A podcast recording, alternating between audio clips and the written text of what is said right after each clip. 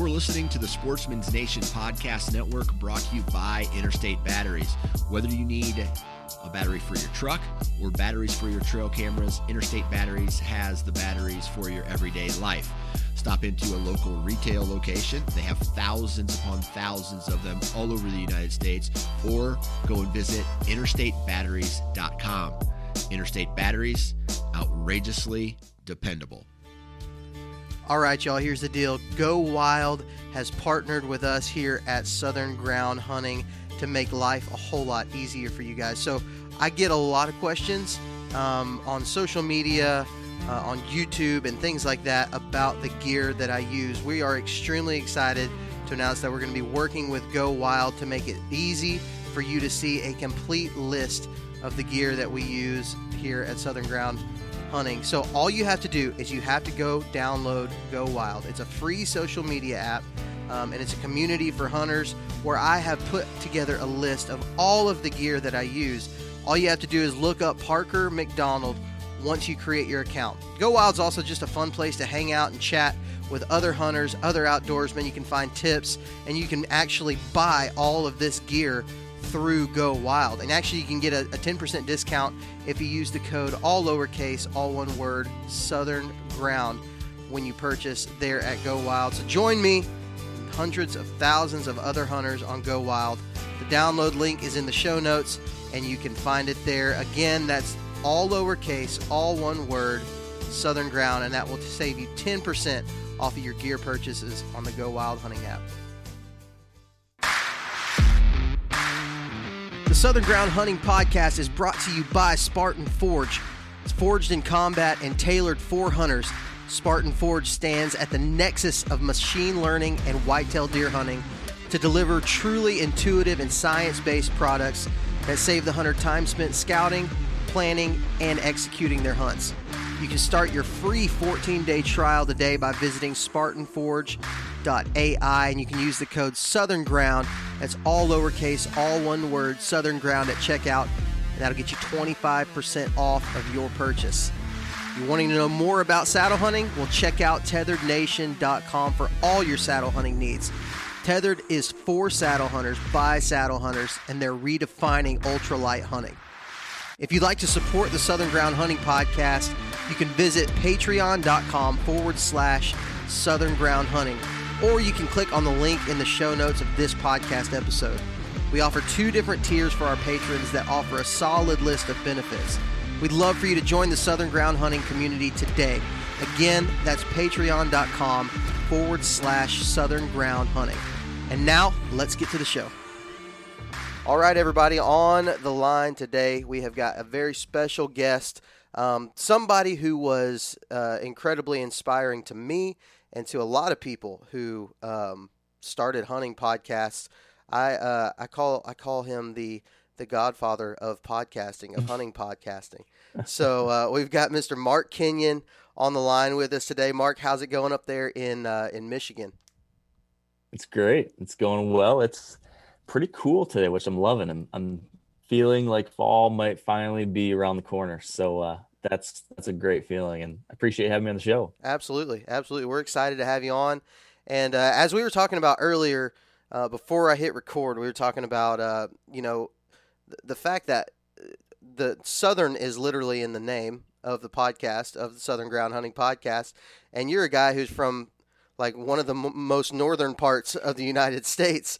Um, and so we were talking about how we were going to relate that back to um, guys listening to this from the South, and uh, and I think that's going to be a fun. Uh, a fun little journey that we get to go on today of trying to figure out ways to make it relate back to Southern guys, and so I think it's going to be fun. Um, but you mentioned it being cooler over there, so I just got back from a three-day trip to North Dakota to prep uh, some some spots, and we're going to talk a little bit mm-hmm. about that. Like early season hunting today is going to be pretty much the topic that we talk through. But I could not believe yep. like how cool it was. It was like 50 degrees when we woke up in the morning, and like no humidity. It's insane.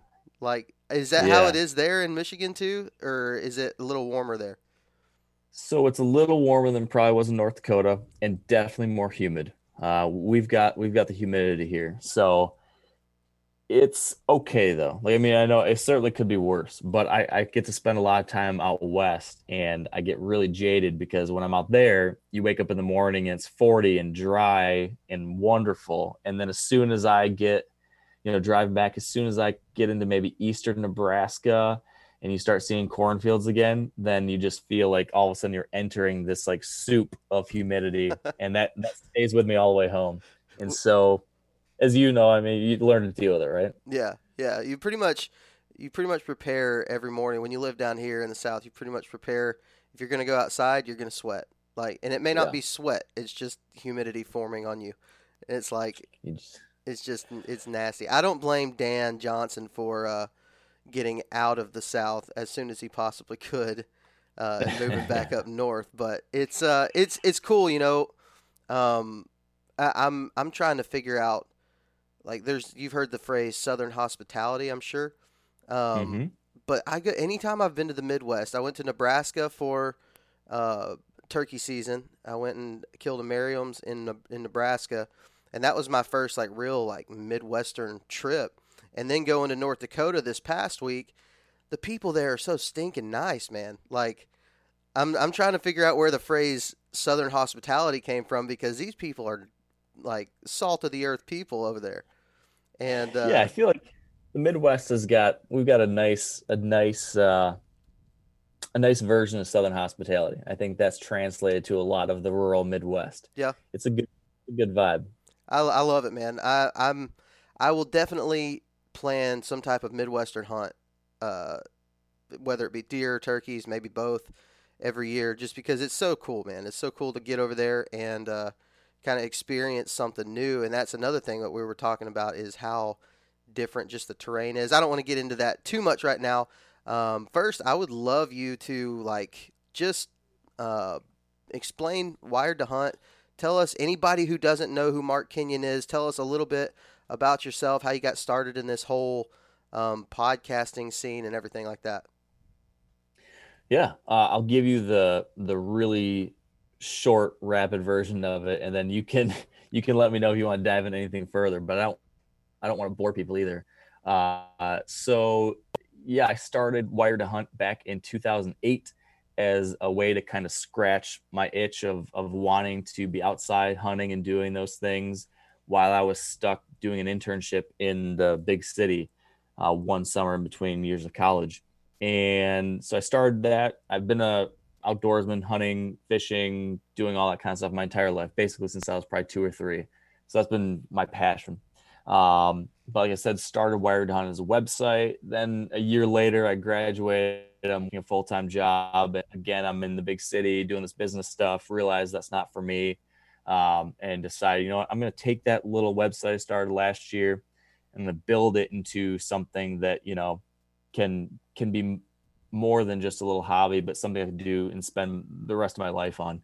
So over the next four years, built Wired Hunt into a deer hunting website, podcast, YouTube, all that kind of stuff, focused on, you know, trying to help people become better whitetail deer hunters. Uh, that's what I was passionate and excited about, and I wanted to share that with other people, and uh, was able to do that. And you know, for years and years now, gosh, it's 2021, so it was a long time ago.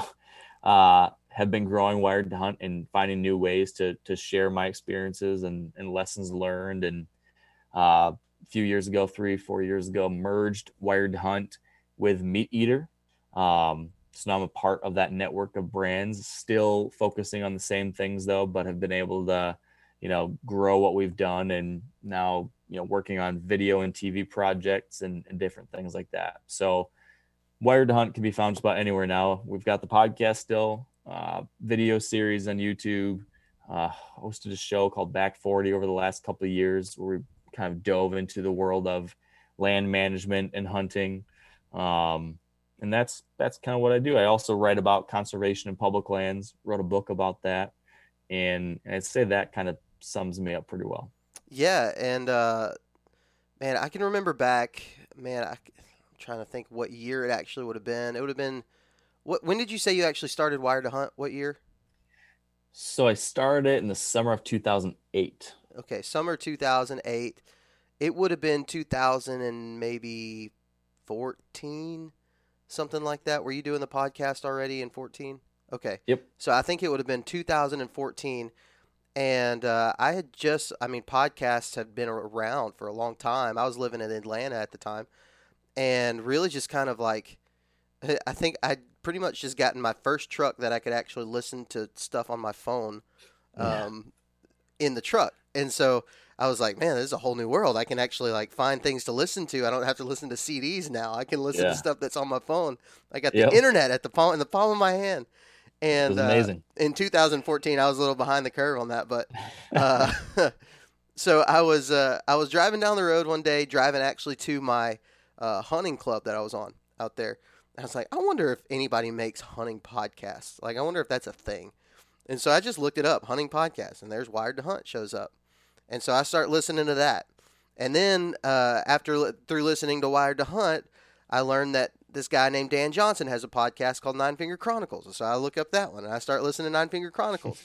and at the time, there wasn't just a ton of hunting podcasts, but there was a few. Um, and I also listened to the Turkey Hunter podcast uh, mm-hmm. soon after that. And so I just started. I mean, that was.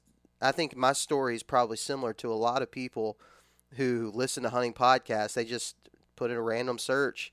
Oh, what's this podcasting thing? Let's find out about yeah. it. And they find Wired to Hunt, you know, right there. And so it's been really cool uh, to be like just kind of go along with you on that uh, on that journey that you you know started Wired to Hunt from. It's got humble beginnings, and then it's just kind of grown into this powerhouse for whitetail content. And uh, I know I really appreciate it. And I mean, really, if you want to like dive really deep into it, the reason I have a podcast could be considered a part of Wired Hunt's influence um, in in in Dan's platform with Sportsman's Nation, and then starting this, you know, Southern Ground as a Southern podcast through Sportsman's yeah. Nation. It's just all kind of a, a cool connection there. And so cool. I appreciate what you do. I appreciate everything that you've done for the for the hunting community. And uh, yeah, man, I'm I'm excited Thank to uh, to start this conversation and uh, talk about early season deer hunting tactics, your plans. Um, you know, I'm I'm selfishly uh, gonna try to pick your brain because I've, like I said, I'm, I'm not like a I'm not a Midwestern hunter, and so I'm mm-hmm. not used to some of this stuff. So tell us a little bit about what your plans are at the beginning of the season. I guess starting around late August and September. Yeah, well, my first hunt this year is going to be a public land hunt out in Idaho. Um, I think their season opens August 30th, I think it is. So yeah, I mean, super early. Bucks will probably, at least some of the bucks will still be in velvet. Um, I'll be hunting you know, out, out in these western states, most often the whitetail ground is river bottom stuff. So you've got a big river that's running through, you know, either some states it's big plains, some places it's hills, some places it's mountains. Um, so I'll be hunting uh, a river bottom that runs through a mountain valley. And it's, you know, the nice thing about these types of whitetail hunts is that a lot of the whitetail activity is, is confined to a relatively narrow corridor of lush green cover that they want that's alongside these rivers. Um, and they they bed in that thick cover along the rivers and they feed their way out and eventually head to some kind of ag field on the outside of those. Um, and so you're hunting, you know, a early season bed to feed pattern, which um, you know, not that it's easy, but it is relatively simple as far as the basic kind of process that's happening there. And it's a lot of fun. So I really love these early season hunts when deer are fresh off the summer, they're on these bed to feed patterns. Um, I love places where you can really observe. I, I, just the most fun thing for me is like observing deer from afar, trying to figure out what they're doing and why, and then kind of swooping in to uh, to kind of make a targeted plan to get in on them. Um, I just really geek out about that. There's nothing. It's hard sitting up in an observation tree stand or sitting up on a hill or on a bluff or something with a spotting scope and binos and like glassing an area and just starting to see those first couple deer moving out and then another one and then another one. You see that first buck and I just love that. I, I think I just love watching critters so much that that appeals to me and then being able to make a game plan based off of those. Um, that's my absolute favorite way to hunt early season deer, and it might be my favorite part of any kind of deer hunting. I was just talking to my buddy this weekend. We were driving to Iowa, scouting up there for another hunt, and uh, we were sitting and saying, if you had to pick one whitetail hunt, like one kind of whitetail hunt for the rest of your life, what would it be? And I was torn between like a Iowa kind of like middle of the rut kind of deal, like that, like one of those kinds of states, quintessential rut, or an early season whitetail hunt in an open kind of space like the plains or the west or you know where you can just see bed to feed movement and then strike. I mean that is just yeah. fun. So that's that's what i've got planned for the first week of september and uh and really excited about it. It's cool man. I, I i'm right there with you. So in the for guys in the south that are listening to this which is probably the majority of people listening to this right now it's uh it we've got so the tennessee the state of Tennessee does a three day velvet hunt um, mm-hmm. every year. They've been doing it. I think this is going to be the third or fourth year that they've done it. And so, other than that, though, there's not a lot of real opportunity to do a, an early season, you know, velvet deer type hunt. And um, even Tennessee is very limited on the, the public land that you can actually hunt during that that three day hunt. And so um, most guys here, myself included, if you want to do something like that, you've got to go either to one of these states, you know, Midwestern states, or you can bump up to Kentucky. And I've done that hunt every year for the past, uh, crap, man, four years, I think. Um, this is actually going to be my first year of not doing the opener in Kentucky in a, in quite a quite a long time. And so, uh, but the thing about it is, like, it's not. It, it is fun. Like, it's it's fun to go sit and like when you're used to hunting, like trying to find funnels and and transition lines and thickets. It's fun to just go and sit on a bean field and just not have to overthink things, you know, and yeah. just like see deer. You just see a lot of deer. Yeah. Um, it, but it's so different. But the, I think the thing that makes it even more different and uh, about I guess Kentucky versus somewhere like Idaho or North Dakota or one of those states that opens early in the Midwest, West or Midwest is the weather. Like the Kentucky hunt, it's 95, 100 degrees, humid, yeah. ticks everywhere, poison ivy on every tree. It's not enjoyable. So while the deer, while the deer, I think I've heard you talk about type 2 fun before. Uh, I've yes. talked about type yeah. 2 fun and Kentucky early season is just it's just type 2 fun, man. It's like you you leave the you when you leave your hunt and you're done, you're like, man, I want to go back. I wish I could just go back and sit one more time, you know. Um, but when you're in the moment, it's just awful. It's there's not a lot of things that are more difficult than early season Kentucky. I've um, heard that from a lot of people. it's it's miserable. There's a I have a picture on uh, I think it's on Instagram. I know I have it on my phone, but it was two years ago in uh, in Kentucky doing the September hunt, and I had ticks every inch of my body. Um, the Ugh. like it was just awful. I had poison ivy everywhere. I had poison ivy on my face. Um, and I killed. I I, I was done. Ugh. I was just like, I was finished. And this little buck came out, and it was just not his day. You know, it was like he he decided yeah. to come out on the wrong day because I had let a bunch of deer like him and and even a little bigger than him walk through the trip, and I was, you know, I was there to kill a, a good buck, and he walked out, and I was like, you know what? Yeah. I'm freaking done. I'm finished. I got to force myself to be finished, and so I shot him. And the picture of me standing over or sitting over this deer, like my face is just swollen, like my cheeks are huge. I got gosh. red rashes all over me. My eyes are. The next morning, my eyes were pretty much swollen shut.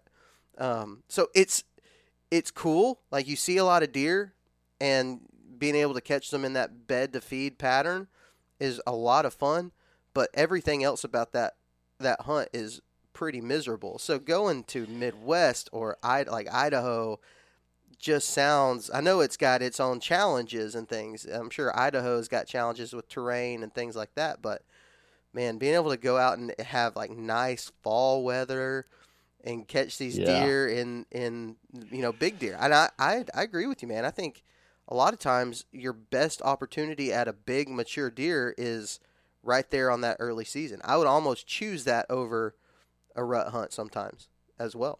Yeah. Yeah. I mean, you're not going to get a better time of year as far as these deer being on patterns relatively uninfluenced by people. Uh-huh. Um, you've got a few days there where they're still operating like it's the the days of summer and living is good Yeah. and they're relatively carefree. Um, And in so, bachelor yeah. groups, you can find them in Yeah. bachelor groups still, which is great. Yep. So you, a lot of times you have, do I want to shoot that one? Do I want to shoot that one? You know, you're you're having a lot of opportunity all at once, which is pretty yeah, cool. it's super fun. I mean, I've been able to do it in oh Montana, Idaho, North Dakota, um, Nebraska early season.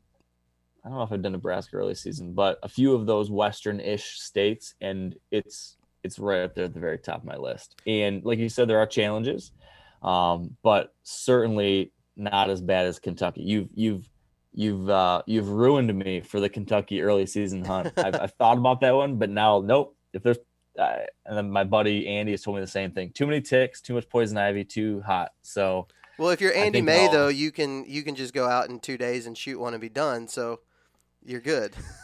the, the problem is that none of us are Andy May. I wish we could all be Andy May, but there's only room for one Andy May. yeah, that's Um, the truth. So you had a little bit of success a couple years back. I guess it was uh, was it Montana? Um, Yeah, where killed some you, bucks out Montana. you killed a pretty good early season deer. Mhm. Um, and and I want to say that may have been the one you had it. You filmed everything, uh, and it took you a little while to find the deer. Is that right? Was that Mm, yeah. Montana?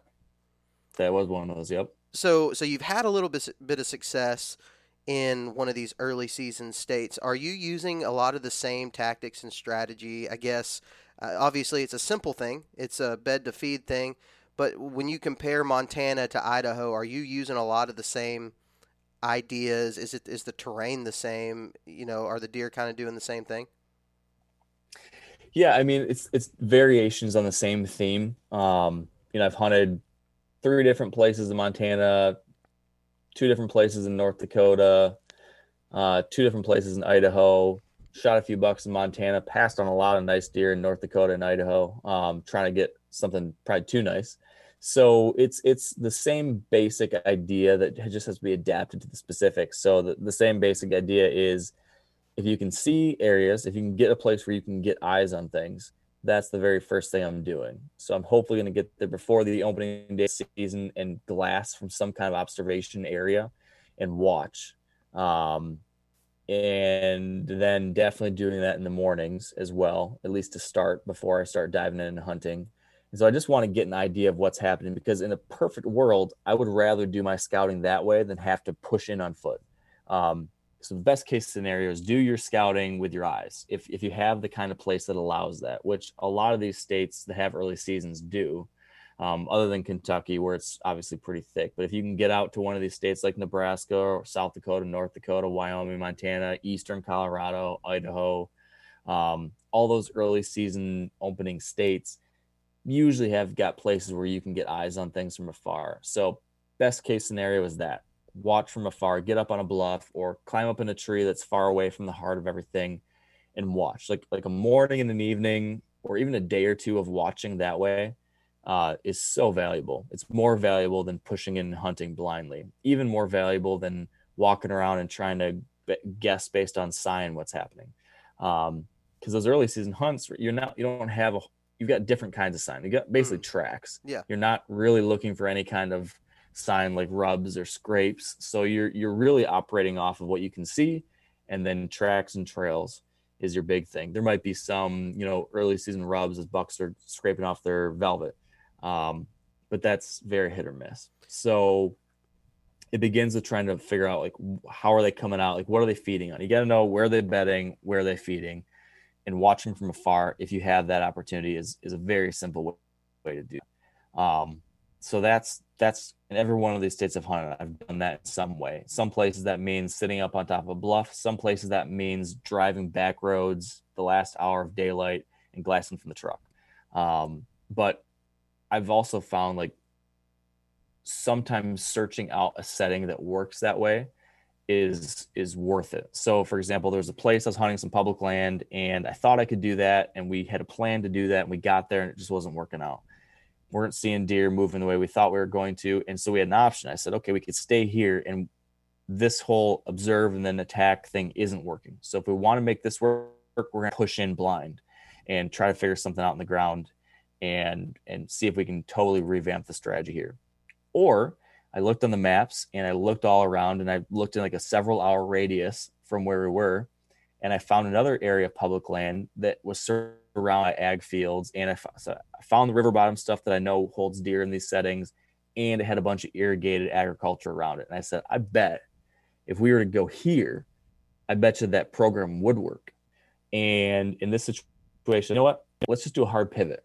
Let's rip the band-aid off and go see if we can find somewhere where this program will work. And we drove two hours to a different part of the state got there in time for an evening of driving and glassing and it was spot on we got there we drove all around found one of these isolated little alfalfa fields adjacent to some public land with a bunch of cover on it and drove and drove until we found that, that one piece and there they are like here's here's a bachelor group of four nice bucks out in that field feeding half hour before dark bingo.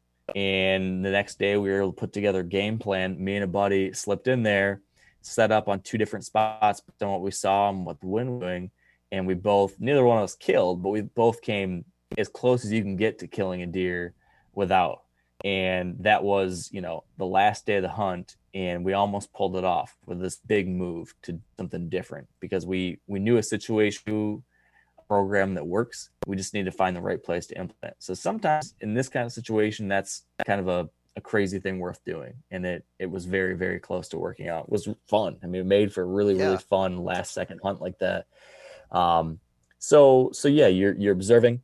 And then once you see something worth moving on, you see either a bunch of deer moving and you say, well, I'm going to hunt those deer. Or if you're targeted, or if you're trying to target a certain kind of deer, like a mature buck or whatever, once you see one of those deer, you watch what they do. How are they moving between that feeding area and that bedding area?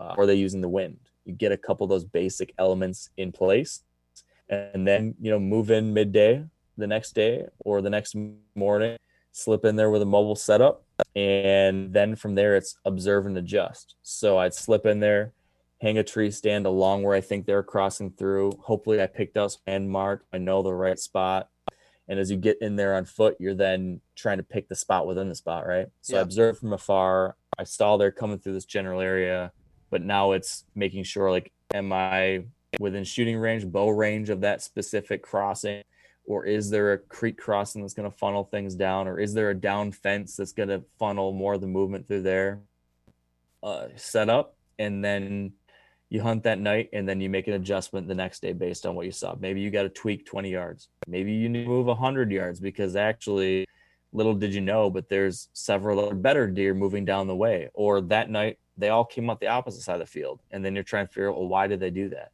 Yeah. Um, but it's very much, you know, in certain areas and certain types of hunts, you're having to make decisions based on a lot of guesswork. Yeah. You know, you're you're making an assumption that okay, since I didn't see anything here in this little like 40 yard area I can see in the middle of the thicket, um, I'm going to walk around until I find some rubs. And I'm going to assume that means there's some bucks in here. I'm going to sit. And sometimes that works out. Uh, but if you can be in a place where your eyes can actually tell you, like, oh, they were there, um, move yeah, there, and exactly. oh, they did this. Um, it, it's it's a it's a very effective and a really fun way to hunt. I mean, I it's I said it's it's just dynamite. So from there, it's it's just keeping on making your moves. You adjust to what you see and tweak, and and, and hope for the best. You know, it's hope for the best. You you talk something stuck out to me that you were talking about uh, a specific trip where you you guys both came close to killing a deer. You didn't kill one, but you were both really close. And it's that you made a big move like that and still made time for observation, still made time for glassing. A lot of guys are going to get when you start running out of time. Uh, what it, what it sounded like is you had one day left, basically. Um, you made it, but you decided instead of just going in and hunting and maybe maybe upping your odds, putting yourself in a position where you could kill a deer, it was more valuable in that situation to observe, uh, observe, and then go in I mean, you, you use your time in a way that not a lot of people would do. And I think for guys down here, that's kind of a little bit of a foreign concept um, because we don't really get the opportunity to observe like that. Like, you could sit uh, on a clear cut you know, you got a big giant cutover and you could get way high up in a tree and observe and kind of do the same thing.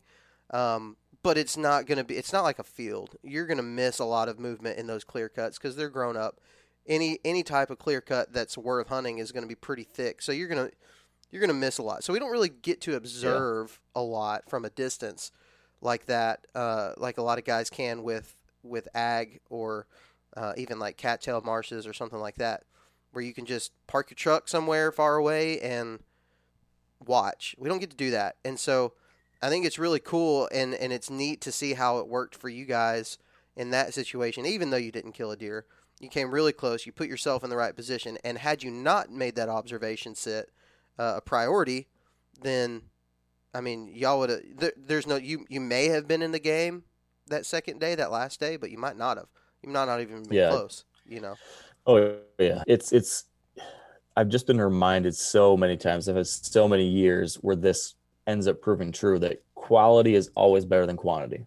I'd always rather have a couple really quality, like very well informed sits. Mm-hmm. I'd much rather have that than a whole bunch of just flying by the seat of your willy nilly sits. So yeah. yeah, if I need to sacrifice a day or an evening or something so I can get the information I need to make the right move, I will always, always, always do that. And so, like you said, in this case, you know, we sacrificed an entire day of hunting so that we could get to this new place, spend an evening to watch and get the info we needed. And then we had that night to try to, you know, kill. And it was absolutely worth it. Even though we didn't pull the trigger, I mean, it was awesome. It was really fun. It was great to see the plan basically work out and, you know, just barely out of range.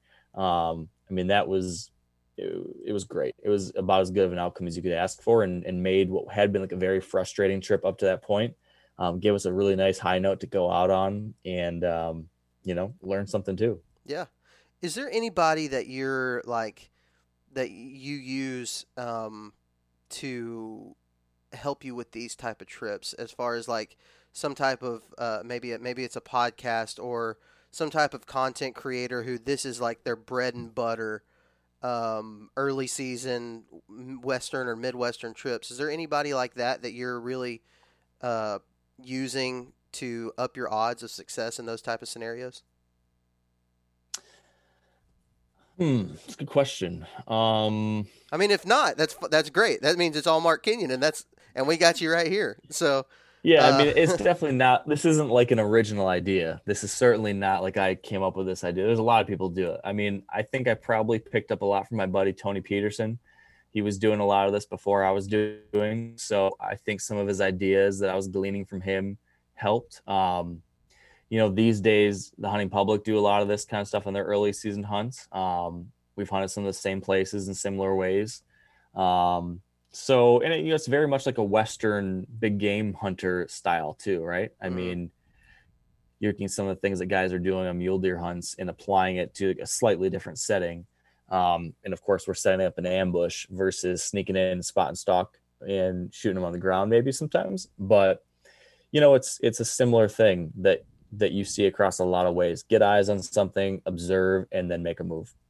Is there anything as far as uh, this is this is a, a little bit of a early season hunting, especially when you have a lot of ag. It seems like there's a lot of um, hurry up and wait type scenarios.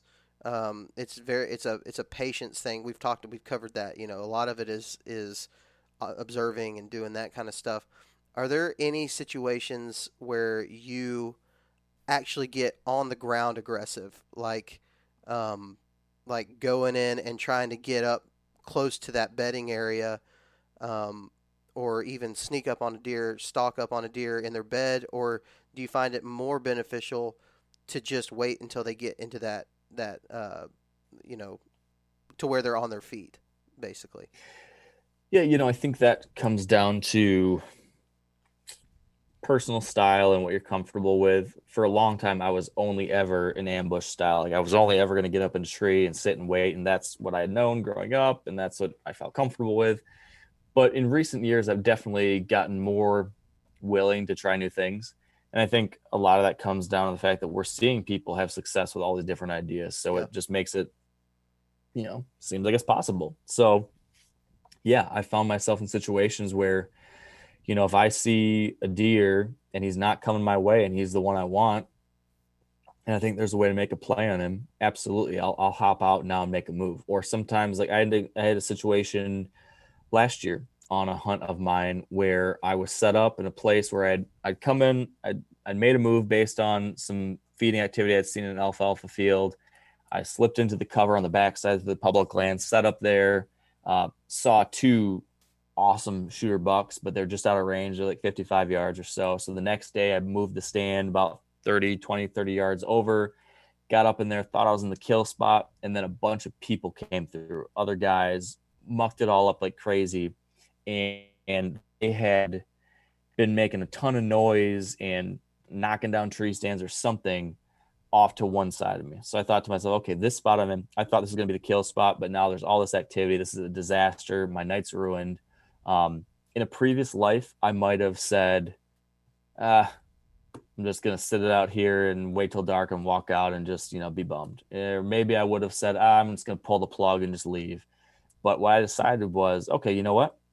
fine. There's this activity that's over this way, and I know that deer are going to hear and they're going to avoid that, but there will still be, you know, there's still to be deer moving around. They're going to be doing their thing. They're just going to adjust their behavior. So I hopped out of the tree. I knew it was too late in the evening to pull down my set and try to set up something new. So I said, okay, I think I know where these deer are bedded. I'm going to try to sneak in closer on the ground and see if I can move up in there and intercept. Like they're going to start moving this way, or some. They're going to move towards the food in general. Um, and either they're going to get held up because they hear the noise and they're just going to stage farther back, or they're going to pivot and move off the other, you know, access to the west versus the east. So I decided I was going to slip in there, and and that's what I did. I slipped in as close as I could get, got right in the edge of this bedding, settled down down trees, and didn't work out. And it seemed some deer, but then the same people ended up going through there and blowing up that area too. So it didn't pan out, but then I pivoted again. There was still like 20 minutes left of daylight, and I was like, okay, I could give up. Well, shit, why not try something else? So then I actually got up out of there because it crashed through there. These people did, and I made another hard move. Again, just trying to make the most of my time. Made another move to the other side, slipping through there, and doing like, okay, except like the sunk costs. Like I know that this section here has been blown out, it's been messed up. There's a lot of human activity that screwed things up. At the same time, it gives you a little window at now deer know there's something happening. I can maybe blend my activity into that. And when they leave, they'll think that danger left, but actually I use their cover noise to make a move into this other zone. So I literally sprinted while these guys were making all this noise over here on the other side, sprinted to another area where I thought I might be able to cut off how these deer might react and move out of there. And it ended up being the case that some deer did do. I had a couple little bucks and some does come that way that I probably could have got a shot at if I wanted to, um, just not the deer I was after. So you definitely have learned that sometimes you have to pivot. Sometimes you need to make quick adjustments and doing that on the ground is is oftentimes the fastest way to do it and certainly can lead to success. I another time on a hunt in uh, nebraska i had a similar situation where i was slipping in i was going to hang a saddle set and hunt from a tree but i spotted a buck already on the ground as i was slipping in. And i realized you know what? The only way to kill that deer is to stalk in on him and try to get a shot at him as he slips through this river bottom. So i made a move on him snuck in was crawling some cedar trees and he actually came by me too soon. Like I couldn't get past the last branch to get out there and get a shot at him as he like jogged past me. But I saw what he was doing and realized, oh wow, this buck is cruising through here right now. And if he's doing that, I bet you other bucks would be doing that. It was late October, mm-hmm. and I saw the way that the terrain was pinching down to this river. That there was a really nice pinch point where a ridge dropped down tight to a river and just left like a 40 yard wide gap that they could get through. Uh, so I said, all right, forget the tree stand or forget the saddle. I don't need to do that. I'm going to take what I've seen, make an adjustment. And I slipped in and got myself set up on the ground there and, and ended up having another buck come through that I did shoot. Um, so that ground game, early season, mid season, it's, it's definitely something to have in your toolbox. I want to have a lot of different tools. I don't want to be dependent on any one way, mm-hmm. that always has to work. Uh, I think being versatile is is really important. There's a lot to be said for uh, those type of aggressive hunts that you're talking about. You know, going from not even being in the game and maybe in a lot of cases not knowing that you weren't in the game to just putting yourself there, you know, putting yourself Yeah. in that situation and not settling. I had a guy on a podcast uh, last year that said uh, he always likes to try to imagine that there's a man in a mask chasing him and he's going to kill him and his entire family if he doesn't see at least see a deer on that hunt. And so if things are slow, man, he's like, uh, you know, everybody's always heard just sit a little bit longer. Well, sometimes it may be better to not sit a little bit longer and stay hunting, like stay there, like stay in the area, break apart the area, get on the ground, try to put yourself in the in the game. And what you'll find is a lot of those situations like what you're talking about where maybe you didn't make it happen, but at least you got a story to tell, you know? I mean, at least you have otherwise if you had not done that, like the with the people running around all over the place and making racket, you may not have even known that what was going on in the whole area around you. Like you just would have sat there and not seen anything, and it would have been a bust, and you'd have forgot about that hunt two days later. But now you have a story to tell. You know, you you, Yeah. you have something in your mind. You have a scenario where you can go back and look and say, well, you know what, that worked that time. I didn't kill anything, but you know, it, it just puts you in the game so much more. Speaking towards those people messing with you and uh, and doing all that stuff, uh, I believe I heard a podcast on, uh, where you were talking about it. It is like a venting podcast uh, where you're talking about that whole situation. Um, yeah. but the in the those midwestern and, and western states, I'm interested to know a little bit about pressure in the early season, uh, hunting pressure, and I know in in Kentucky where I've spent the majority of my early season uh, hunts at, it's it's pretty bad. Like there's tons of people. There's people everywhere, every corner. If you don't get to your spot at uh, you know 12 o'clock in the afternoon and sit there in your truck then if you get there at the right time, it's just going to be full of people. So you got to get there, be quick because there's lots of people. But the other thing that I've noticed is a lot of times the deer don't care nearly as much. They haven't adjusted to the pressure that quickly like they would, you know, in October and November. When you go out west or in these midwestern states that are a little less populated in in a lot of ways just as far as people who live there, do you experience a lot of issues with pressure? And if you do, I'd be interested to know what the deer uh, activity and the deer's response to that pressure. Yeah, so I would say that on average, the pressure is less, mostly because there's just not as much local pressure. Um, because like you mentioned, all these states are just lower populations of people than back home, or you know, in the southeast, probably most areas, same deal. So inherently, you're going to have less local pressure. So oftentimes, it's going to be traveling people. And so there's a few places I've hunted that have gotten more pressured as they've kind of become a little bit more known by traveling hunters. And so you'll have that. But I do think that you've got two things going for you. Number one, have just a lower local population base.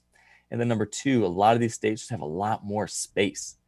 There's just a lot larger stretches of public land, larger stretches of ground that's not built up. And so you've got more work. So yeah, if you get to an area and there's some people there, it's not hard to pull up stakes and move a mile down the road or quarter mile down the road and have other spots that are left to you.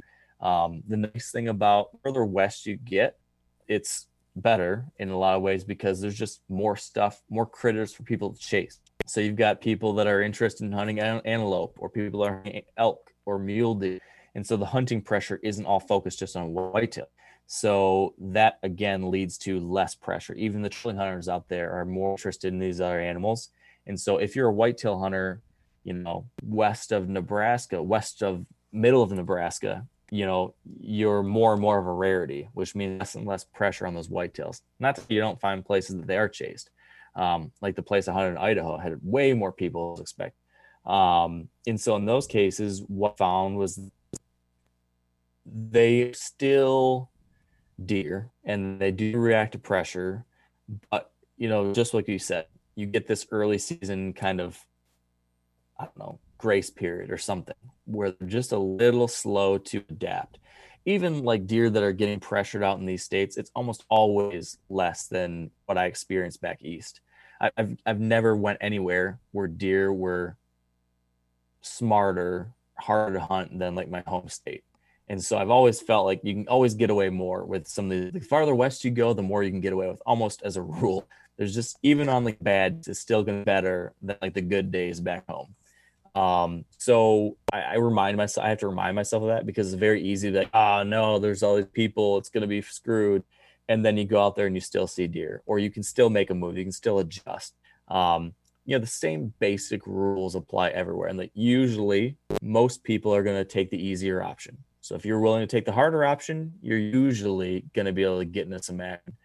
Deer will usually react to humans in the same way. They're gonna move a little bit later or stay in the cover a little bit more, push back and bedding a little more. And so if you just account for that, um, you know, you you can make it happen. So generally less hunting pressure, generally slow, more forgiving deer.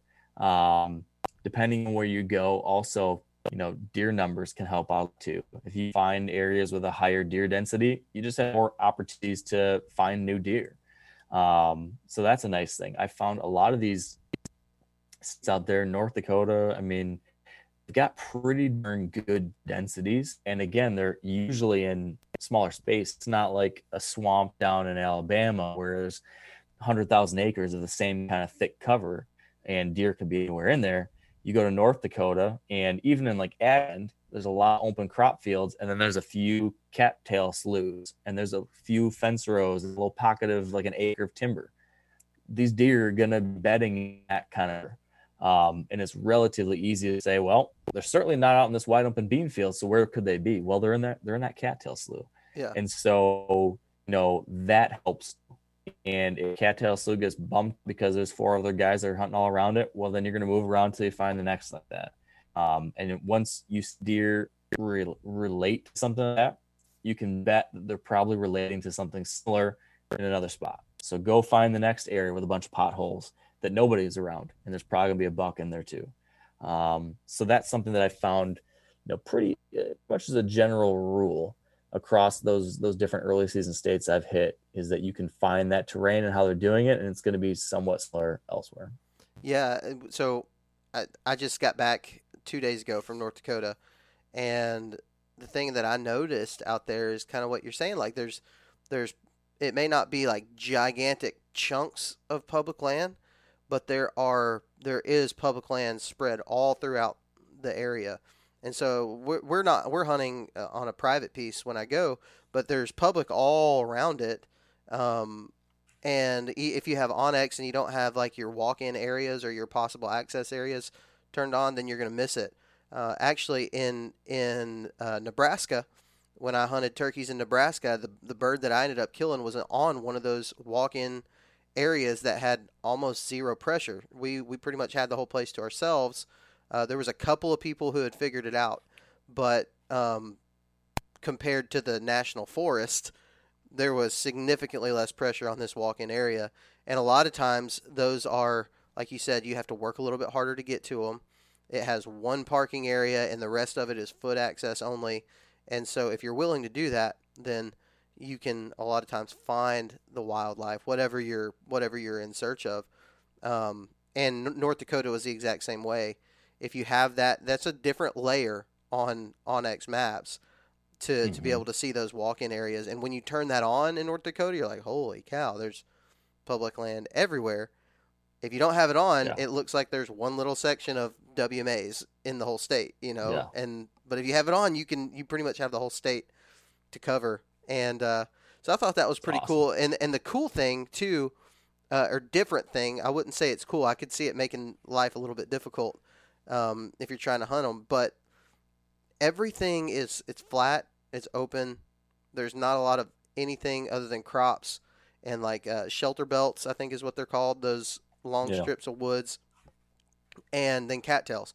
So, like from what I understand, if you're up in a tree in the evening, all of a sudden you'll be if you're next to a cattail marsh, all of a sudden these deer will just start standing up out of it, and they've been 75 yards away from you the whole time you've been sitting there, and you had no idea.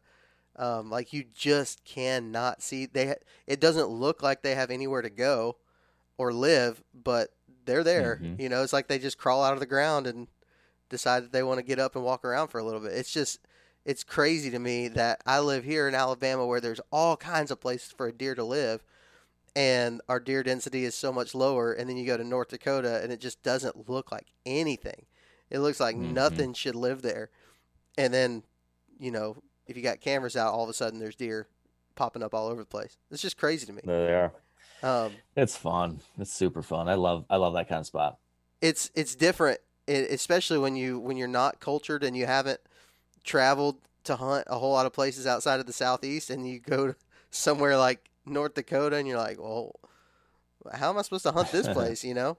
Um, Yeah. So I'm really looking forward to that. I you kind of mentioned a while ago um, that out there in those states, there's a lot of hunters who are not really interested in whitetails. They're they're after different things. They're interested in elk, mule deer, pronghorn. Um, I'm sure there's other stuff out there that I'm not even thinking of. Uh, but I've heard the same thing from multiple people: is if you can go on a western whitetail hunt, it can actually be a whole lot of fun because like us guys on the East Coast and in the South, and even where you're at in Michigan, all we care about is whitetails. And then you go to some Mhm. a state where these big deer, these deer have an opportunity to get pretty big because nobody's really hunting them. Is it, have you found that to be the case? Like the further west you go, the less people care about whitetail.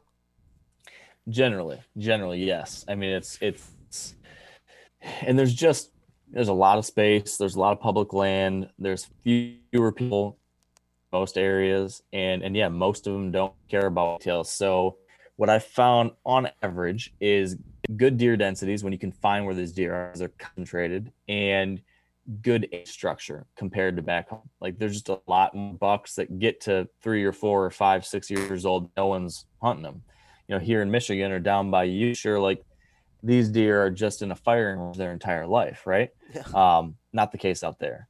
So the other two, like if there is gonna be people hunting whitetails out there, it's mostly during their fire their rifle season. Very few people I know of hunt whitetails early season out west. Um, I, I ran into one significant. I mean, last year, my last year in Idaho was the one time where there was a lot more people bow hunting whitetails than I was expecting in this area, and it was partly because I was closer to a relatively larger city just by necessity, and it was also the COVID. You know, who knows what the COVID boom did for last year's hunting numbers in this place.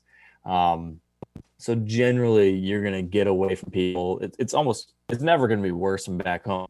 I think almost no no matter where you live in the United States, if you live like east of the hundredth meridian, like east of the middle of the Great Plains, you're not going to get worse hunting pressure than you have at home probably when you go to one of these states. And so, uh, I just generally enjoy a hunt where you're hunting the animals and not hunting the people, and Yeah. so that's fun too. Like if you can if you can find an area where it's just you and the critters, that's just a very enjoyable experience too. And uh, and I've really I've gotten a kick out of that. So that's been a good thing. And you can get yourself in some absolutely gorgeous places too. Great places the camp. It's quiet and there's not other people around. You're seeing deer and you're hearing coyotes or wolves howling at night or whatever it is. I mean, that's that's just good living.